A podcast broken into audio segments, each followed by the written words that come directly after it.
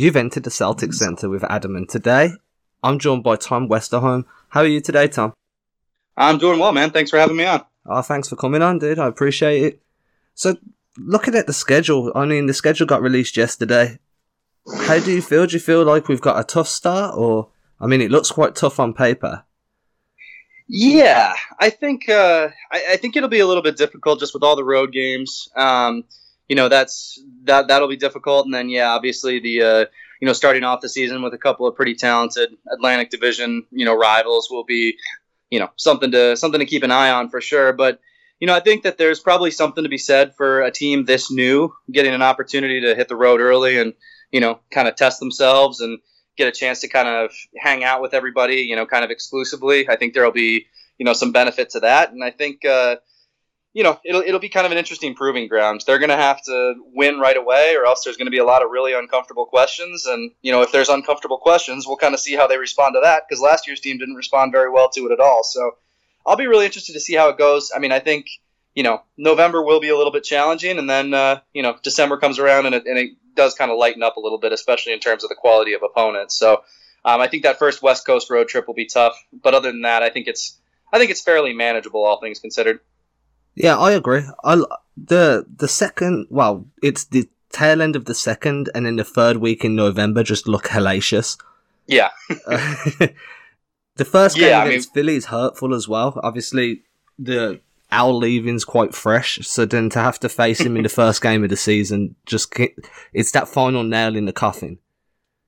Yeah, I mean, it'll be uh, it'll be interesting to watch. I mean, I think you know this. Uh, I think it'll be really interesting to get a look at what kind of the uh, the big rotation can do against really talented bigs right away. Because the Celtics, I mean, that's that's the real hole in their roster is just big men, you know, big man defense, and that's going to be put to the test right away against you know probably I think probably the best you know big man rotation in the league at this point with with Embiid and Horford and and Simmons as well. I think um, that'll be a really interesting test, and you know it'll be sort of a sort of a marker that the Celtics can measure themselves from as they go about the season and they start to you know they sort of try to navigate this this real issue on the roster that they have. I, I, I think that we'll you know a lot of times the first game of the season isn't very telling, but I think we'll at least get some uh, some indicator from the first game this season just because of the matchup. No, I completely agree. And when you're talking about the big rotation, it's quite interesting to look at the first what four games because you'll be going up against Embiid and Horford, as you said. Then you've got Gasol, and then right. Mitch Robinson, which to me is one going to be a premier shot blocker in the league for a long time to come. And then you're going up yeah. against the Lopez brothers and Giannis. It's a really tough call for these new bigs entering the rotation. Yeah, especially the way the Celtics tend to defend. Uh, you know, obviously with, uh, with with Giannis, they like to throw their centers at him. You know, just to see if he can because he's so um, reliant on being able to overpower people, and because he can overpower so many people. You know, I think we'll probably we'll probably see a whole lot of Semi Ojeleye in that early Milwaukee game. Um, and I'd be curious to see how. I wouldn't be surprised if we see some of him against Philly too. You know, just to, again, a guy who's really powerfully built. You know, who, who's pretty versatile you know that type of guy on this year's roster it just doesn't really exist so i mean he'll he'll get real minutes and he'll get a real chance to sort of you know see if he really can be sort of that small ball center that Brad Stevens was talking about like two years ago at this point. It'd be I like Semi. I think that he's uh, been very underused, but that's just because of the depth that the team had in those positions. Another guy I'm interested to see, and I'll be watching FIBA because of this as well, is Vincent Poirier. Uh, yeah all the reports coming out of Europe. I mean, I'm quite fortunate in that. I'm unfortunate because I'm in Europe, but I'm fortunate. to, but I'm fortunate to actually be able to read a bit more into Vincent Poirier than maybe you guys are over there. And from all reports, he's just a rim running, rebounding machine that just likes to body guys. So hopefully, if he can get in the rotation, even for 10 to 15 minutes a game, sort of what people were hoping Tacko would be off the bat, but I'm doubting that's going to happen. Mm-hmm. Uh, I'm hoping that he could become just a big body, kind of fill Aron Baynes' like rotational position, kind of just coming in there to be a big tough rebounder, not relying on him for the minutes. I mean, sorry, the points so much. But no, go ahead. Sorry.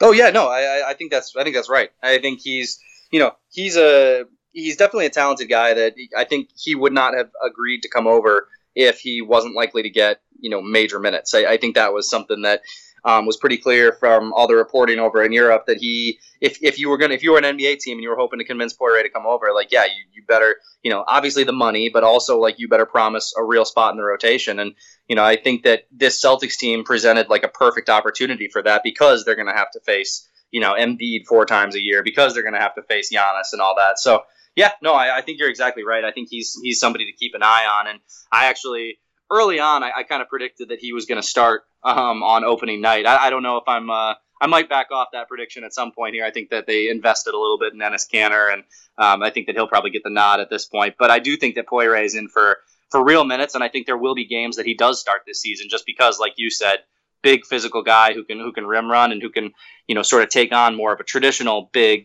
um, that this team doesn't really have otherwise. As a fan, if he can set hard screens make good choices in the pick and roll and understand how to set decent pin downs on the corners, I'll be happy with that. If he can get what eight points, six rebounds a night off the bench, and he's setting good solid screens and smart picks, I think that's a perfect pickup from Europe for the money that you're paying. You're getting exactly what you need.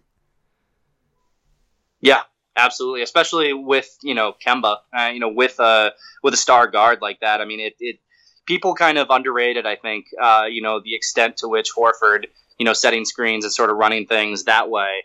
Um, really helped Isaiah, especially uh, in his in his time in Boston. So I mean, you know, Kemba's obviously you know a, a somewhat different player, um, but similar in a lot of ways. You know, under a little undersized and, and, still scores the ball really well. And you know, he's a guy who would really benefit from having a, a reliable a reliable screener who, who really makes contact and, and really opens up that that extra space for him as he's getting into his action. So yeah, no, I think that I think that's spot on. I, I think that having that guy to be the screen and roll, to be the sort of the space clear is going to be really important this season.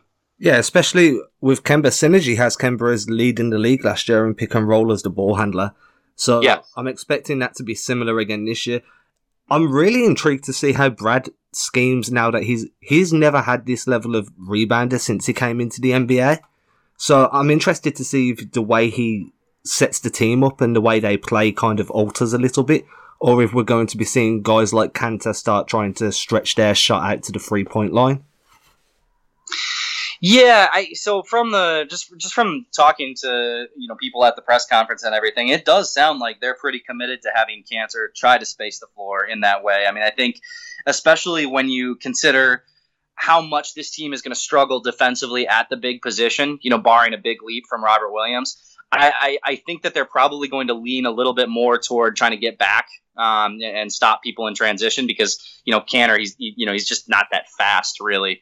Um, so having him, you know, trying to going after second chance opportunities and everything, I'm sure that'll be like something of a nice benefit. But it's when you're when you're going to be this limited defensively at a very important defensive position, you know, I think you got to kind of try to do everything you can to, to make sure that you limit it. Um, you, limit the damage that's done in transition. So, you know, I, I would be surprised if they went all out in terms of, you know, searching for offensive rebounds. But I do think that, you know, having, I mean, that that's Kanter's really good at that. Like he, he's really good at, at, you know hitting the glass and, and getting those putbacks, and the Celtics saw a lot of that. So I mean, I think he'll. Uh, I think that will be an added benefit. Uh, I don't know that they'll necessarily change the scheme um, to, to, to game plan for it, but it, will definitely be something that they're happy to have. I think.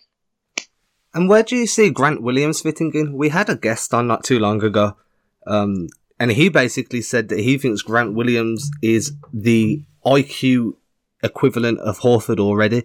If not, Horford could learn more, which I thought was quite quite the claim.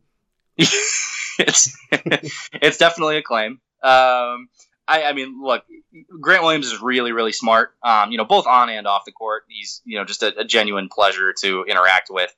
I he's not Horford yet. I mean, Horford has you know however many nine years or whatever in the league of, of just being a a real basketball savant in terms of IQ and, and in terms of helping a team. Um, you know, it, and you, you, maybe Grant can can get somewhere close to that. You know, I don't know. Um, it kind of remains to be seen. He's he is really really smart, and I think that he's going to maximize himself, um, which is a really important thing for a role player. Uh, but you know, I think comparing him to Horford, I mean, Horford's one of the you know 10 or 15 smartest players in the NBA, if not higher. Um, so to say that about a rookie coming in, I think is probably a bit of a stretch. But he is very smart and he's really versatile. And you know, I think people are gonna kind of scoff at the Horford comparisons, but I mean they're not that ridiculous when you just consider you know that they're gonna the Celtics are gonna try to get um, Williams to space out to the three. You know they're gonna let him handle the ball if he grabs a rebound and if he kind of decides that it's appropriate.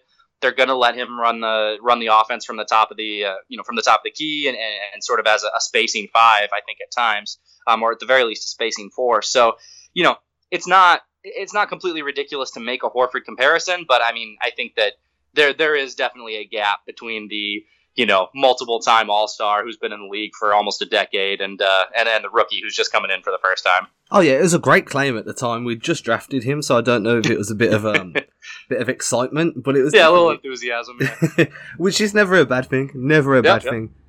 So, I mean, I'm quite happy with the rotation we've got where do you stand on Brown at the moment? Obviously, he's entering into a restricted free agency at the end of the year. I've actually been speaking quite a bit about the options available. Should we extend him before the rookie extension, which I think's October 31st, is it? Yeah, that sounds right, yep. And then obviously, if that doesn't happen, we're going to see what happens if another team makes him an offer. When teams like Cleveland are slated to have around 60 million in cap space at the end of the year I think Brown would play really well with a guy like Collin Sexton, so there's a chance that they could make an offer. Mm-hmm. Do you feel like he's going to be around after this season? Obviously, we've got to see how he plays this year, but I'm just kind of picking at straws whether you think he may get extended. Yeah, I think you know. I, I, think the organization likes what they've seen from him, obviously, um, over the last couple years, and I think it really helped him last year that he was you know, will not only willing but also able to step back and really contribute um, as a guy coming off the bench. You know, he played, he, he did play really well in the second half of the season, and you know, I think he was definitely one of the guys who actually did kind of show up for the postseason. Um, I think that they're, I think they're going to explore every opportunity, and you know, this is just sort of reading the tea leaves, not necessarily you know based on actual conversations, but I just think when you look at um, when you look at the draft and you see that they drafted Romeo Langford, and you kind of know that you know Langford is a two, and, and Jaylen's main position has been at the two, um, you know, for for a while now. I, you know, I'm not saying that they're going to, um, you know, offer him around, uh, you know, to teams or anything like that. I don't think they're going to do that, but I think that they would probably have to listen um, if a team made them an offer they really liked, um, especially given that this roster is going to get really, really expensive if you max both Jaylen and Tatum. And, you know, if, if you do that, you better be sure that that combination is going to be a potential championship combination, or that you can make a trade with one of those guys that will turn you into a, a championship team. Um, and that's hard to guarantee. So, you know, they don't generally uh, extend people off their rookie deal. That's been pretty well documented. Um, Jaylen, it really just kind of comes down to what, what you think the market is going to be for him next year because it can go both ways, right? Like, there's not going to be that many talented free agents on the market but that's because there's gonna, not going to be, you know, teams have, have tied up a lot of their cap space. So there's only going to be the teams like Cleveland or, you know, a few others that are actually going to have the room to make a, a run at Jaylen. So um, I would expect them to, like, if, if he sticks around this season, I would expect them to at least explore, you know, the options, see, you know, like, keep all the options open. If somebody makes an offer they really love, um, you know, at least consider it. Um, my guess, though, is that as of right now, it's not like if they signed Jaylen to a good deal, he would be untradeable. And that's something the Celtics do generally try to like avoid backing themselves into corners. So um, I would expect them to extend him eventually. I don't think he's going to get the same deal that Ben Simmons and Jamal Murray got. Um, and you know, if that's the case, then I mean, it, it's kind of a no-brainer. If you can get him at a little bit of a discount, he's obviously shown enough to to give you a lot of hope going forward. I'm all in on Jaylen. I saw a comparison the other day where they were saying that and I don't know how true this is. Obviously, I'm very, very far removed from anything like this. But the front office were considering Jaylen and Jayson to be their Paul George and Kawhi Leonard long term. If you if they feel like that, if that's true, I mean, you never know how much truth with social media. You take everything with a grain of well, with a pinch of salt. But if that's how they feel, then I can see that happening. And then you have the flip side with Gordon Hayward. If he feels like he can command a, a long term contract on not as much money, but slightly less over a longer term, if he plays well this year, he could end up opting out because he has that player option and then he can explore free agency. Do you feel like that? Do you feel like that's an option for him if he really has a good year? Oh yeah, absolutely. I mean, Hayward is in sort of a situation that's just like the least ideal for the Celtics because if he plays great, then he's going to opt out and they're going to lose a talented player. And if he plays badly, he's going to opt in and they're going to have to pay him thirty million dollars next season. Um, so it's really he's kind of a lose lose at this point uh, for Boston. Obviously, you know you would you, if you if you're the Celtics, you prefer that he plays great, and then you know either you lose him or you know you, you pay up to keep him, whatever it might be. Um, but yeah, I mean, I, I think that, comparison for for Jaylen and, and, and Tatum is, is pretty. Um, you know that, that that's that, that's pretty optimistic. Uh, they've obviously they both showed flashes of, of, of real star potential. Um, you know that you'd like to see them.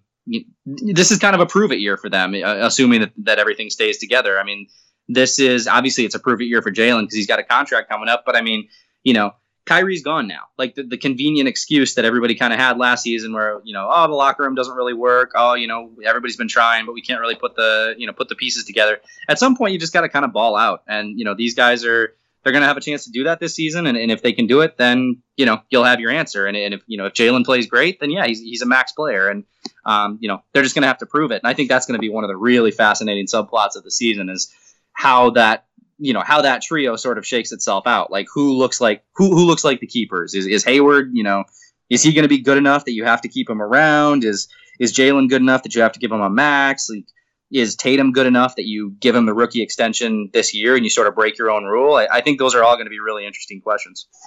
I do feel like the biggest subplot, and I completely agree. And as a Tatum, massive Tatum fan, I've loved that guy since we drafted him. Um, I haven't seen a guy I've liked as much as that since we drafted Paul Pierce. I'm showing my age there a little bit. Um, I do feel like if Hayward plays well, then and Jaylen plays well, then we're really going to see which type of player the team prefers. Because then I doubt they're going to want to keep both of them, knowing they need to extend or re-sign Tatum next year due to the cap restrictions. That's putting a lot of money in three guys with very similar positional play. Yeah, I, I, will say. I mean, it depends on how good the team looks. Like if if they both play really well and the Celtics, you know, get bounced in this, you know, seven game series in the second round or something like that, then yeah, for sure. I mean, they'll they'll probably you know try to move on from that in some way or shape or form. Um, but you know, if if they all play great and you know maybe the Celtics make like a surprise run at the finals or something like that, like if it looks like there's a if it looks like there's a future there, I mean, they're gonna they're gonna spend what it takes to to build a contender. Like that that has that has been like sort of the documented thing. Like they, if they think that this, if they think that they can put together a contender, they're going to spend the money. So really, kind of, I'm I'm with you generally. I don't think that you know Jaylen Tatum and, and Hayward probably are a contender. Um, you know, going forward, but you know, I think the Celtics will sort of wait and see because you know they're they're not afraid to spend money if it, if it means that they're going to be in contention. And I really hope they do. I mean, as a fan, you want to see them do as as well as possible. I do feel like they're trying to straddle that line between immediate contention and longevity, which they've been trying mm-hmm. to do for a few years now. That's no new news there at all.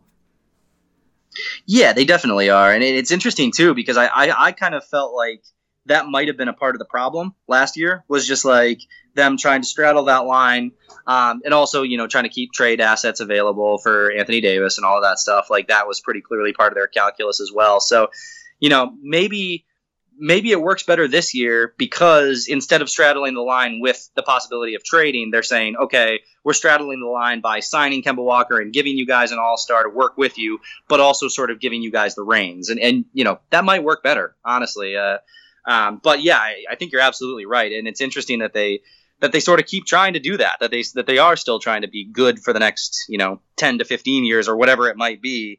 Um, you know, as opposed to as opposed to going all in, as opposed to you know maybe offering Jaylen and all of their picks for Brad Beal or something like that, and maybe that deal is still coming or something. But um, yeah, like that that's definitely an interesting dynamic this season is is the fact that they are still trying to straddle that line that they've been trying to work on for a while. Yeah, and that option's running out. Their draft picks are slowly dwindling down, and the young guys they had are starting time ca- time catches up with everybody. These guys are entering their third, fourth, fifth year in the league now.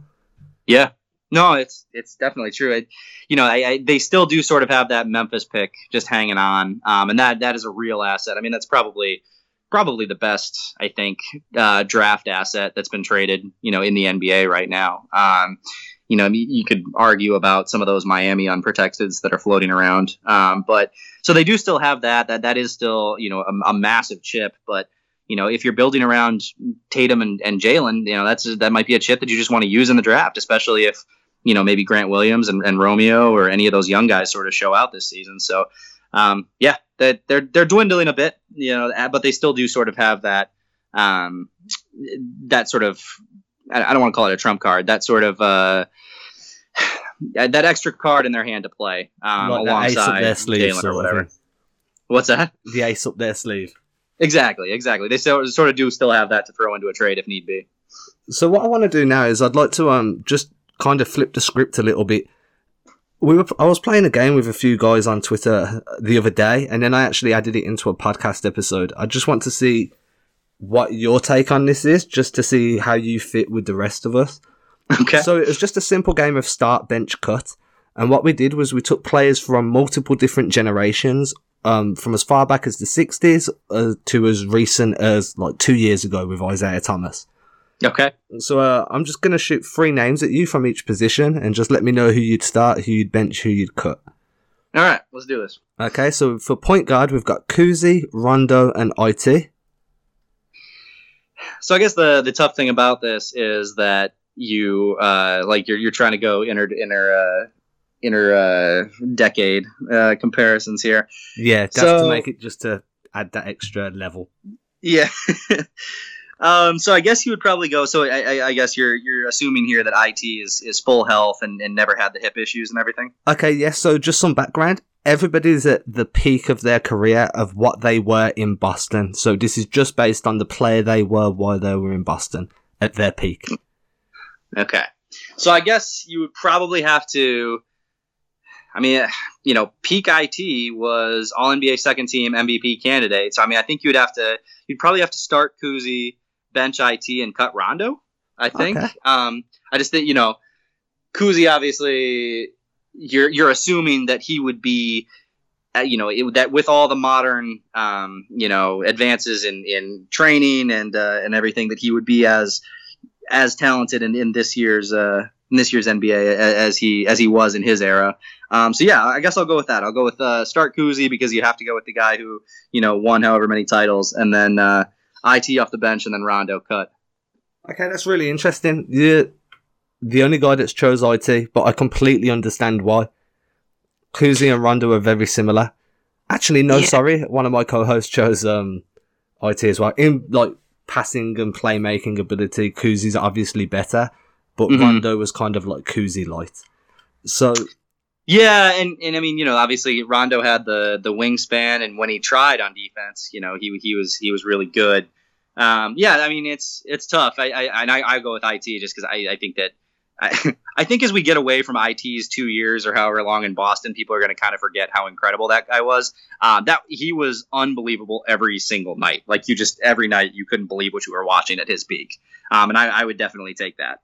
Yeah, I really enjoyed the IT era. I'm not going to lie at all. I was, was waking up 2, 3, 4 a.m. Didn't matter what time it was here. My alarm was set. Didn't miss a game while he was in green. yeah, and every game he delivered. Like it was, yeah, it was. I was happy to be sleep deprived. so in shooting guard, we've got Jones, Allen, or White. Jeez. All right. Um, so I mean, at the peak of their powers, I would I would start Allen. I would. Oof, that's tough. I would bench. I'll bench JoJo White, and uh, ugh, boy, yeah, I'm, I'm just gonna I'm just gonna I'm gonna stick with it. I, w- I would start Allen um, and, and, and bench JoJo White, and then um, yeah, go with okay. those two. I think I think Ray Allen at the at the peak again at the peak of his powers. You know, again, people forget that he was also that he could take guys off the dribble and he could get up for big dunks, and also you know at the time he was the greatest shooter. You know, pre Steph Curry, he was probably he was probably the greatest shooter in, in the history of the game. So yeah, I think I think you have to you have to start him. Yeah, people never watch Jesus Shuttlesworth, obviously, because people forget his dribbling ability. Yeah, exactly. Uh, nobody, nobody watched He Got Game. For small forward, we've got Hondo, Pierce, and Bird. Good lord!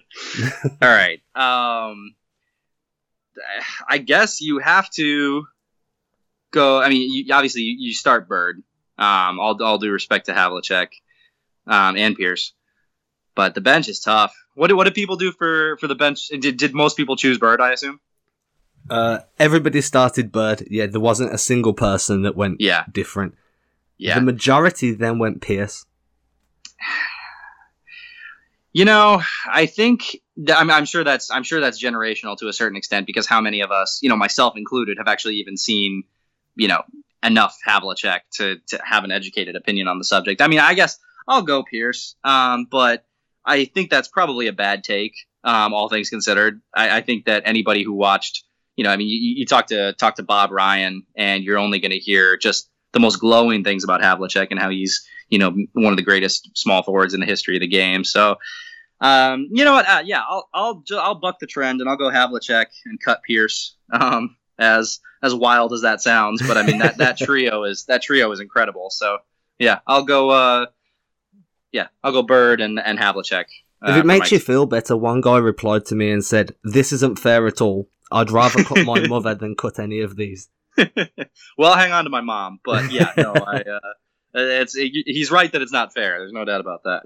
At power forward, it, I mean, there's just an embarrassment of riches, really. At power forward, we've got Tommy, McHale, or KG. All right, so this one's oddly enough easy for me. I'm going. I'm starting KG. Um, I think that he was one of the most impressive defensive minds um, in the history of the game. In addition to also being just a super stud um, offensively, so he's starting, and I think I will go. I, I mean, I think I'll go McHale. Um, as sacrilegious as it seems to cut Tommy um, from the Celtics, uh, you know, just everything that McHale brought to the table. He's, you know, actually he is kind of the perfect bench player. So if you're building a great bench, uh, you know, McHale's uh, ability to kind of come in and get you some buckets in the post would be pretty impressive. Um, so yeah, KG and then uh, and Mikhail for that one. Nobody picked Tommy. Not one single person. Not saying not one single. Again, I'm telling you, man. Everybody you're talking to, because you're, you're doing a podcast, so everybody you're talking to is too young to actually do this uh, do this game right. Uh, but yeah, no, I, I'm with I, I'm with the youngsters here. I actually reached out to people over all social media. I just can't seem to find any old people. It's really difficult. need more uh, need more old Celtics fans on Twitter. That's the problem. That's the problem. We need to teach them the way. Um, at centre, we've got obviously Bill Russell, Cowens, and Parrish. Boy, I will go. I mean, obviously you're uh, you're going with Russell um, as the starter, and then I'll go with uh, I'll go with Cowens. Um, take the, the you know the super high energy guy who you know would sacrifice his body for everything. Not that not that Parrish wouldn't, but uh, yeah, again, that's just a that's just a brutal one. But I'll I'll go with uh, Russell and uh, Cowens for my uh, for my two at center.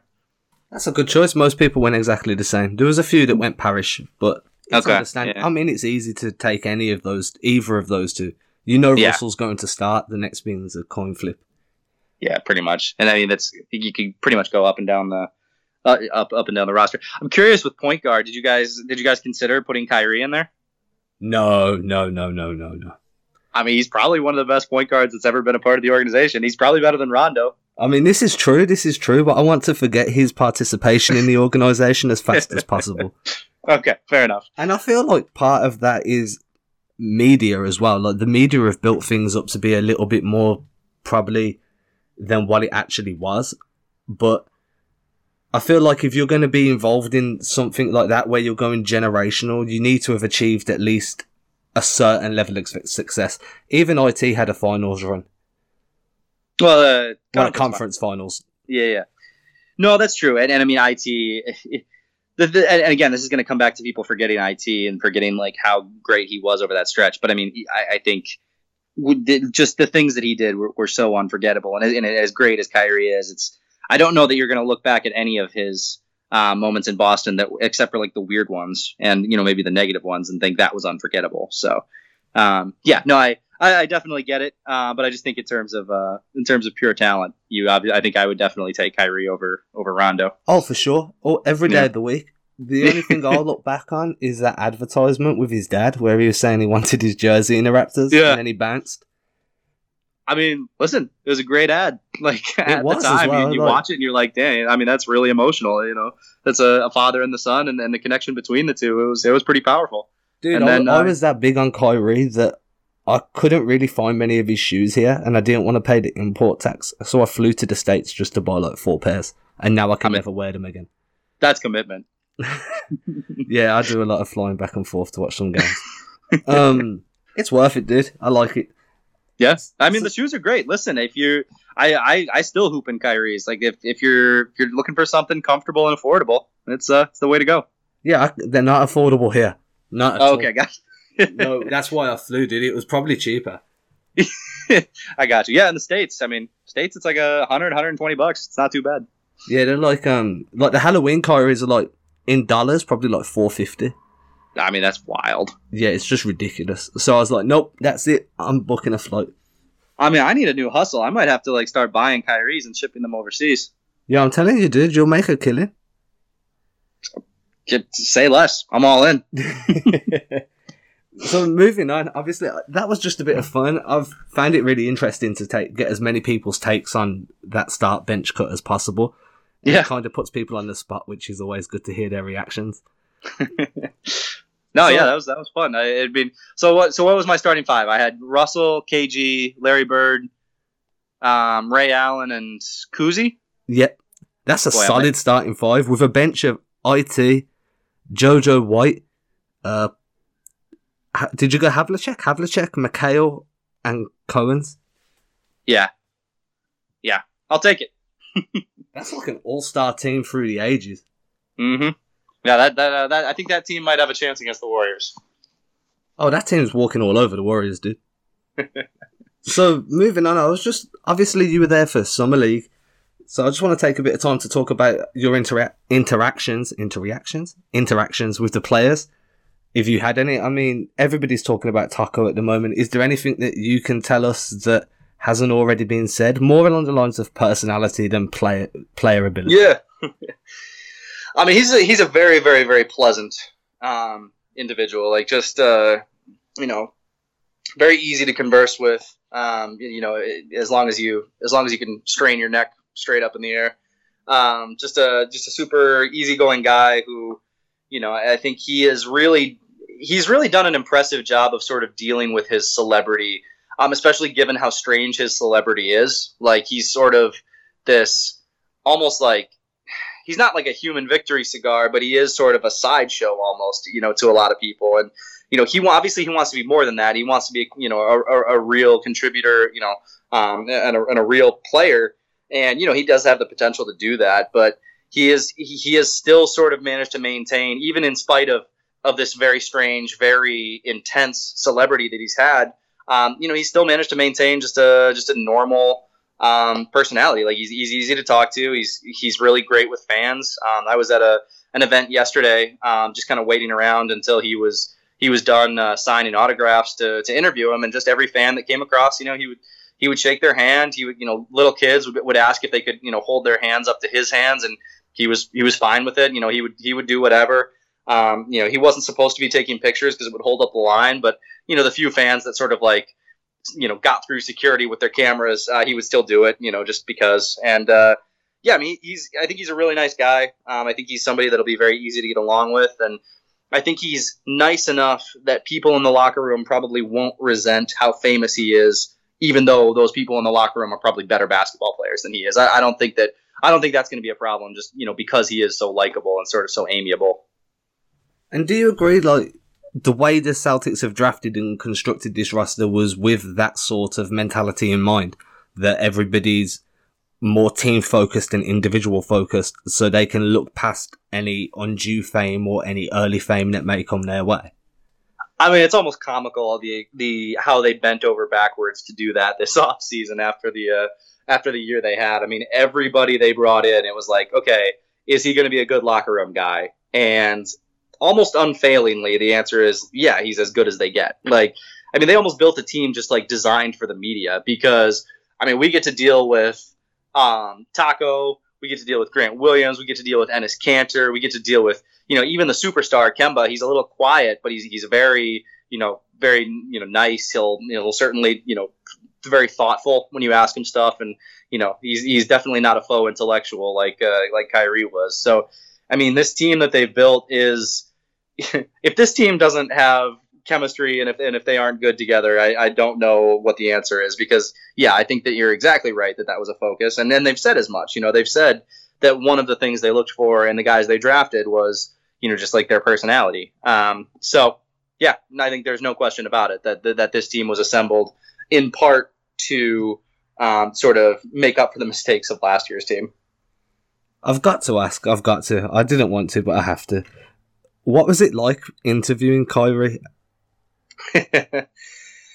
so, the thing about Kyrie is that he, like, day to day, you didn't know what you were getting. Like, there would be days where he was really friendly and really funny, and when you would get that Kyrie, it was, it was you know it was weird because his sentences sort of spiral off in strange directions and they don't always line up, um, and they they go on forever and ever.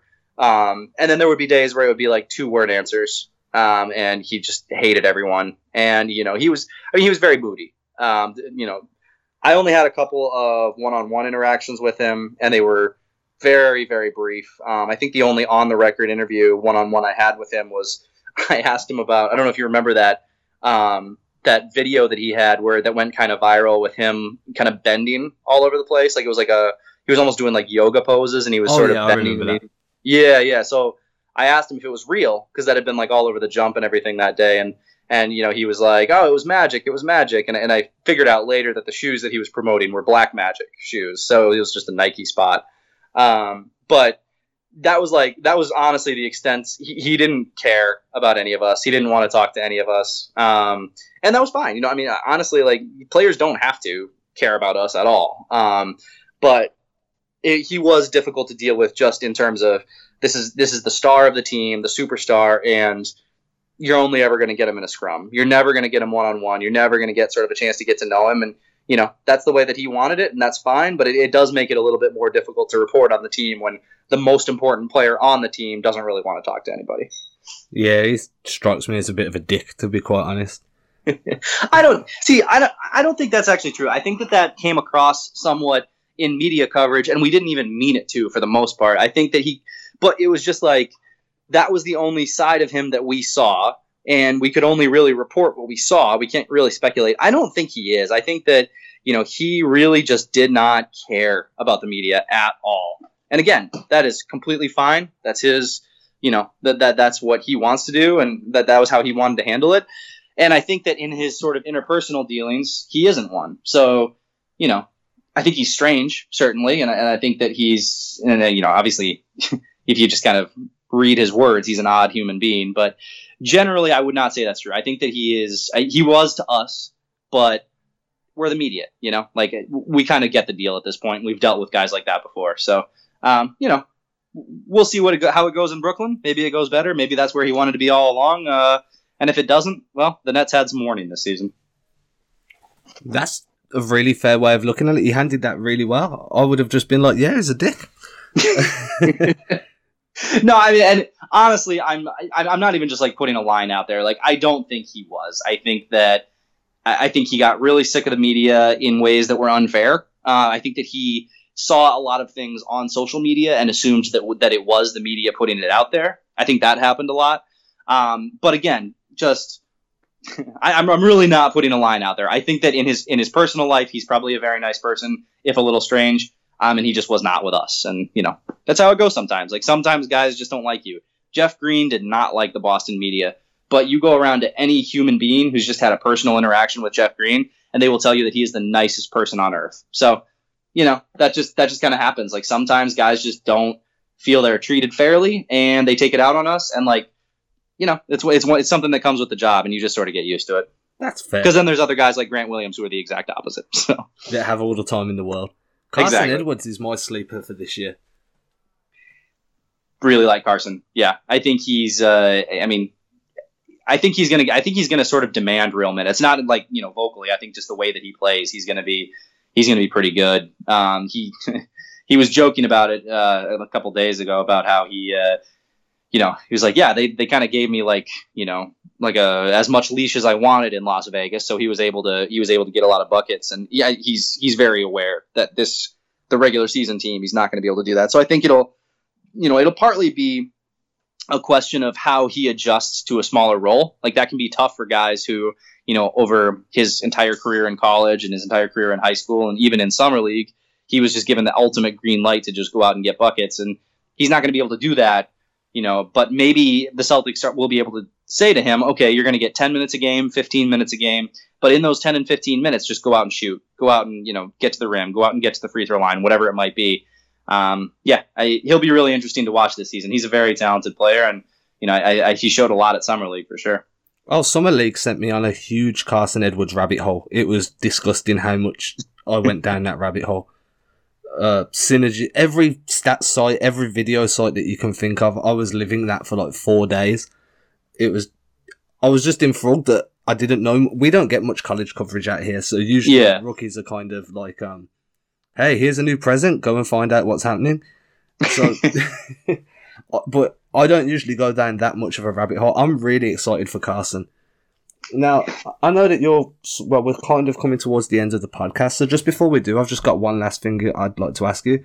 And that's yeah. just, how did you get into Mass Live? How did all that happen? Because you've got like one of the, everybody's dream jobs. Yeah, I've got a sort of a strange background story. Um, just in terms, like, so I took a couple of years out of college um, to to play in a band, and uh, we were pretty good. And then I went back to college and finished it up. Um, got into uh, high school sports reporting. Out of that, I was I was going to school to be a sports reporter. Um, and then yeah, I ended up uh, doing uh, doing high school sports out in Iowa, um, where I'm from. And then I was also blogging um, about the NBA on the side. You know, for any number of the the, the blogs that, that were out there at the time. You know, in terms of Celtics Hub and and uh, Celtics Town. And I met Jay King, who worked at Mass Live at the time um, through Celtics Town, and he helped me get a job at Mass Live doing high school sports. Um, and then I sort of worked my way up from there. Ended up uh, ended up helping him out with Celtic stuff a lot. And then obviously he was hired by the Athletic, um, and so that's how I you know started traveling with the team and just kind of this was yeah now this is what I do full time is, is just uh, Celtics coverage for Mass Live. So it was a sort of a winding road, but it was yeah. I mean, it's, it's obviously it's uh it's fun to be here now. Yeah, it's awesome. You've got most people I speak to. I mean, I only speak to Celtics fans. I'm not a soccer fan, so I spend all my time talking basketball. Um, sure. You've got our dream job. I mean, you must. It must be fun. It must be hard. You have to. Do you have to travel for the away games as well? Yeah, yeah. I mean, it, it is.